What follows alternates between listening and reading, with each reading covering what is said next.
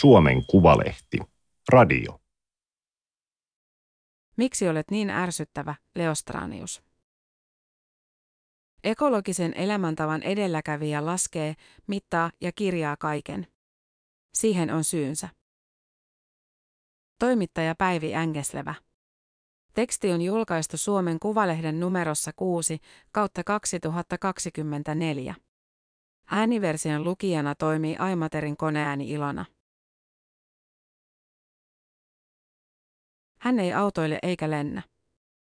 Hän liikkuu yleensä pyörällä ja hänen hiilijalanjälkeensä on vajaat kaksi tonnia eli viidenne suomalaisen keskimääräisistä päästöistä. Hän ei käytä alkoholia, kahvia, lisättyä sokeria eikä kemikaaleja, kuten sampoota. Kolmena viime vuonna hän nukkui keskimäärin 5 tuntia 48 minuuttia yössä. Aamut alkavat rutiineilla. Viisi minuuttia kielten tai nuottien opiskelua, 10 sivua paperikirjaa, 15 minuuttia venyttelyä ja 7 minuutin lihaskuntoharjoitus. Hänellä on 255 henkilökohtaista tavaraa. Vuosittain hän ostaa 10-12 tavaraa, joista jokainen on ensin ollut 30 päivän harkintalistalla. Poikkeuksen tekevät pyörän varaosat. Päivänsä hän suunnittelee vähintään puolen tunnin tarkkuudella. Aikansa hän käyttää tarkoin. Hän venyttelee jalkalihaksensa samalla kun pesee hampaansa. Hän ajaa kuntopyörällä yli 20 kilometriä tunnin etätyöpalaverin aikana. Hän kuuntelee juoksulenkillä äänikirjaa kaksi ja puoli kertaisella nopeudella, vaikka pystyisi ilman liikenteen melua yli kolminkertaiseen nopeuteen. Ärsyttääkö? Leostranius, toimitusjohtaja, yhteiskunnallinen vaikuttaja ja ekologisen elämäntavan edelläkävijä, vegaani ja minimalisti, on kirjoittanut arjen valinnoistaan kirjoja, joissa listaukset jatkuvat loputtomiin. Hän laskee, mittaa ja luetteloi kaiken. Kello on tasan yksi kerrostaloneliössä Helsingin Käpylässä. Leostranius on aikataulussa, kuten lähestulkoon aina, ja keittää teevettä. Asuineliöitä neljälle hengelle on 78, joka on tuplasti enemmän kuin Stranius toivoisi. Ympärillä ei loju tavaraa. Straniuksesta sitä on, ja järjettömästi. Kompromisseja on tehtävä, koska on perhe. Itse olen yllytyshullu ja haaveilen, että voisin vastata sadan tavaran haasteeseen. Hän etsii puhelimestaan luettelon tavaroistaan. Ne on yksilöityjä järjestyksessä. Ensimmäinen, avainrengas, toinen, hammasharja, kolmas, henkilökortti ja niin edelleen. Hänestä tavarat on laskettava, jos aikoo vähentää luonnonvarojen kulutusta. Samalla arjesta tulee helppoa, järkevää ja tehokasta. Stranius haluaa elää arvojensa mukaisesti. Ekologisesti, terveyttä ja hyvinvointia vaalien, ihmisten ja eläinten oikeuksia kunnioittain. Elämän pitää olla myös merkityksellistä. Tärkeimmäksi hän on listannut työn planeetan puolesta. Hän johtaa vastuullisuuskonsultoinnin yritystä, jossa lasketaan muiden yritysten ilmastopäästöjä, jotta niitä voi ohjata kohti hiilineutraalia kiertotaloutta. Kaiken laskemiseen liittyy muutakin, Stranius sanoo. Mitä ei mittaa, ei voi hallita. Mittaaminen ohjaa tekemistä, se on itsensä johtamista. Stranius on arvellut, että mittaaminen on jonkinasteinen pakkomielle ja perua lapsuudesta, jolloin hän järjesteli ja laski asioita. Pullonkorkkeja, leekoja, kiviä. Pikkusotilaita ja akuankkoja. Hän keräsi kaikenlaista tavaraa, oli todellinen hamsteri. Tavarat ja niiden järjestely toivat turvaa, hän sanoo. Huoltajat ja asiat ympärilläni muuttuivat, eikä kunnollista kiintymyssuhdetta syntynyt. Kun ei voinut luottaa läheisiin, asiat piti olla omassa hallinnassa. Isovanhempien mökissä kannuksessa oli kaivo, ulkohuussi ja keittiön laskiämpäri, jossa käytiin pissalla. Pappa oli ostanut mökkinsä veikkausvoitoilla. Sinne Leostranius jäi kaksivuotiaana. Hän oli syntynyt Leningradissa. Isä oli taistolainen ja lähtenyt opiskelemaan historiaa Leningradin yliopistoon. Venäläinen äiti työskenteli tekstiilitehtaassa. Kun he erosivat, isä sai huoltajuuden oikeuden päätöksellä ja toi poikansa Suomeen. Koulunsa Stranius aloitti Helsingissä.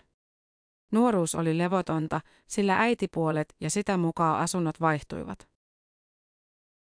Hän oli 11-vuotias, kun hän vietti talvilomansa yksin. 13-vuotias, kun silloinen äitipuoli heitti isän ja hänet kadulle. Isä lähti Pietariin ja antoi hänelle 120 markkaa kahdeksi viikoksi.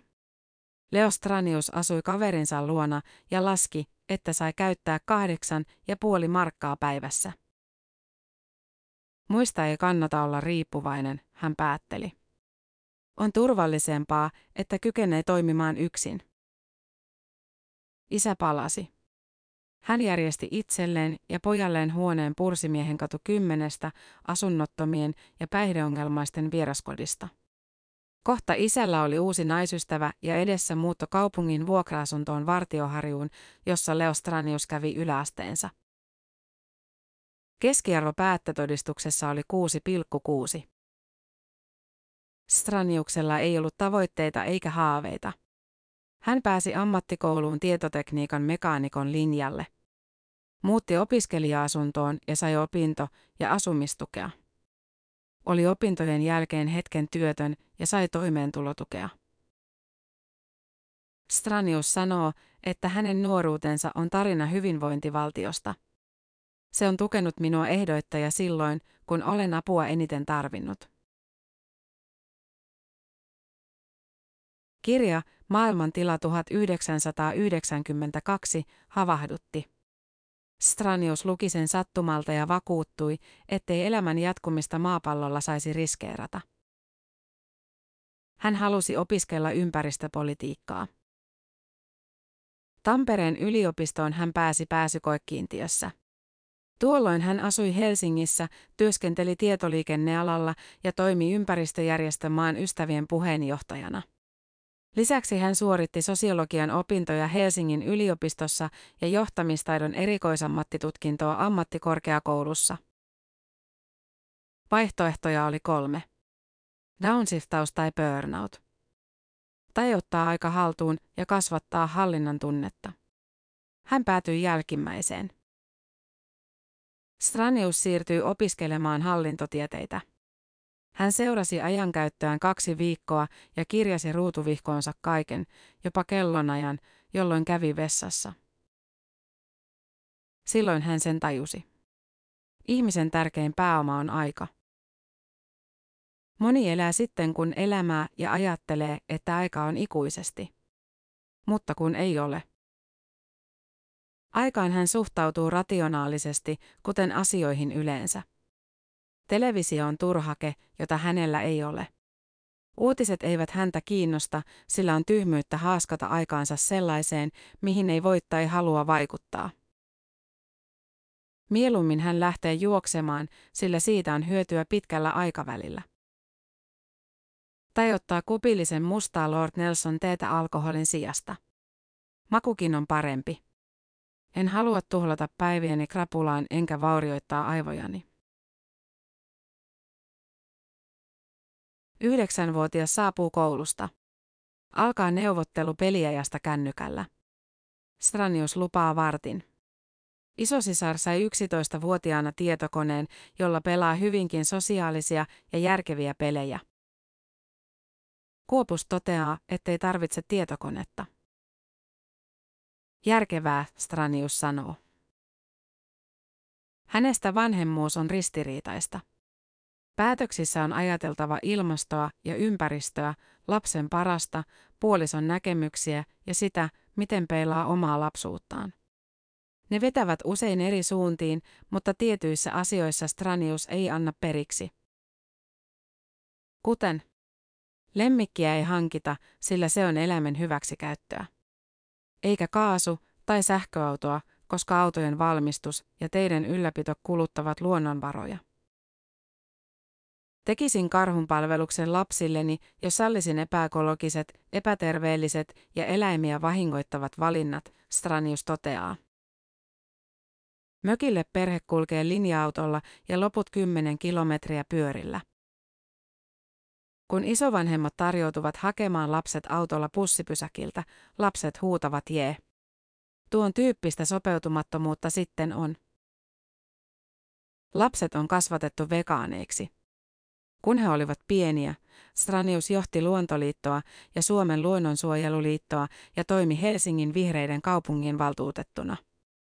Vuonna 2017 hän siirtyi kansalaisareenaan, koska tunsi, että oli nähnyt ympäristöjärjestöistä kaiken.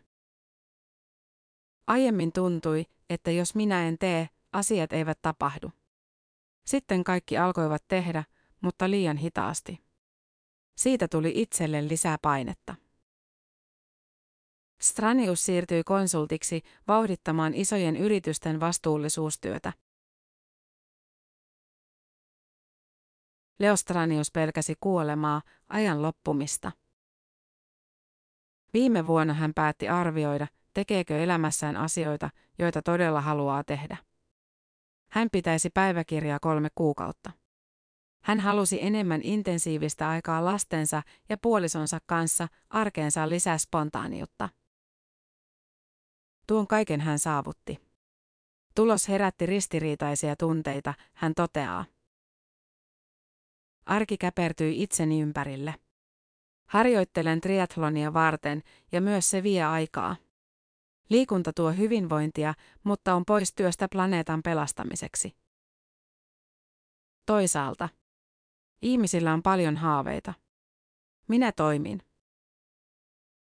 Syntyi teos 101 onnenpäivää. Tuo aika on pisin Straniuksen kokeiluista, jotka yleensä vaihtuvat kuukausittain. Parhaillaan hän petraa seitsemän minuutin lihaskuntoharjoitusta, jossa on 12 liikettä. Kokeilu on itsensä kehittämistä, taistelua tylsää keski-ikää vastaan. Järkevästä tavasta voi tehdä rutiinin. Sellaisia ovat esimerkiksi päiväonet, äänikirjojen kuuntelu ja hedelmien syönti. Kerran hän oli kuukauden kokeilematta mitään. Siitä jäi tyhjä ja epämääräinen olo. Vielä viime vuosikymmenellä Stranius joutui puolustamaan valintojaan, kuten veganismia, minimalismia ja pyörällä liikkumista. Nykyisin ne ovat trendikkäitä asioita ja joillekin hän on ihailun ja kiinnostuksen kohde. Monia hän silti ärsyttää. Häntä on epäilty pakkooireiseksi ja neurootikoksi. Straniusta se ei haittaa. Hän sanoo olevansa vapaa siitä, mitä toiset ajattelevat. Ihmiset pitävät monia tekojani äärimmäisinä tai hölmöinä, vaikka tietävät, että ne ovat oikein ja rationaalisesti perusteltavissa. Niin pitäisi tehdä, mutta he eivät tee niin. Siitä se ärsytys syntyy. Arjen neuvojaan hän jakaa kiihtyvällä tahdilla. Esikoisteos oli elämäkerta, toinen ajanhallinnan opas ja kolmas päiväkirja, joka julkaistiin tammikuussa. Seuraavaksi ilmestyy opas yksilön valinnoista ja sen työnimi on puolentoista asteen arki. Stranius toteaa, että hänellä on velvollisuus ohjata ihmisiä. Ei kellään ole oikeutta tuhota tätä planeettaa. Se on väkivaltaa planeettaa, minua ja lapsiani kohtaan, ja väärään toimintaan täytyy puuttua. Hän haluaisi olla inspiroiva esimerkki. Ekologisuutensa hän on hionut äärimmilleen. Hän vastustaa jyrkästi uusia tavaroita. Joskus niitä on kuitenkin pakko hankkia, ja siksi hän sai äskettäin puolisoltaan joululahjaksi luvan ostaa yhden tavaran omalla rahalla 30 päivän hankintalistalta. Franius ei vain tiedä, mitä todella tarvitsisi. Tämä oli Suomen Kuvalehden juttu, miksi olet niin ärsyttävä, Leo Stranius. Ääniversion lukijana toimi Aimaterin koneääni Ilona. Tilaa Suomen Kuvalehti osoitteesta suomenkuvalehti.fi kautta tilaa.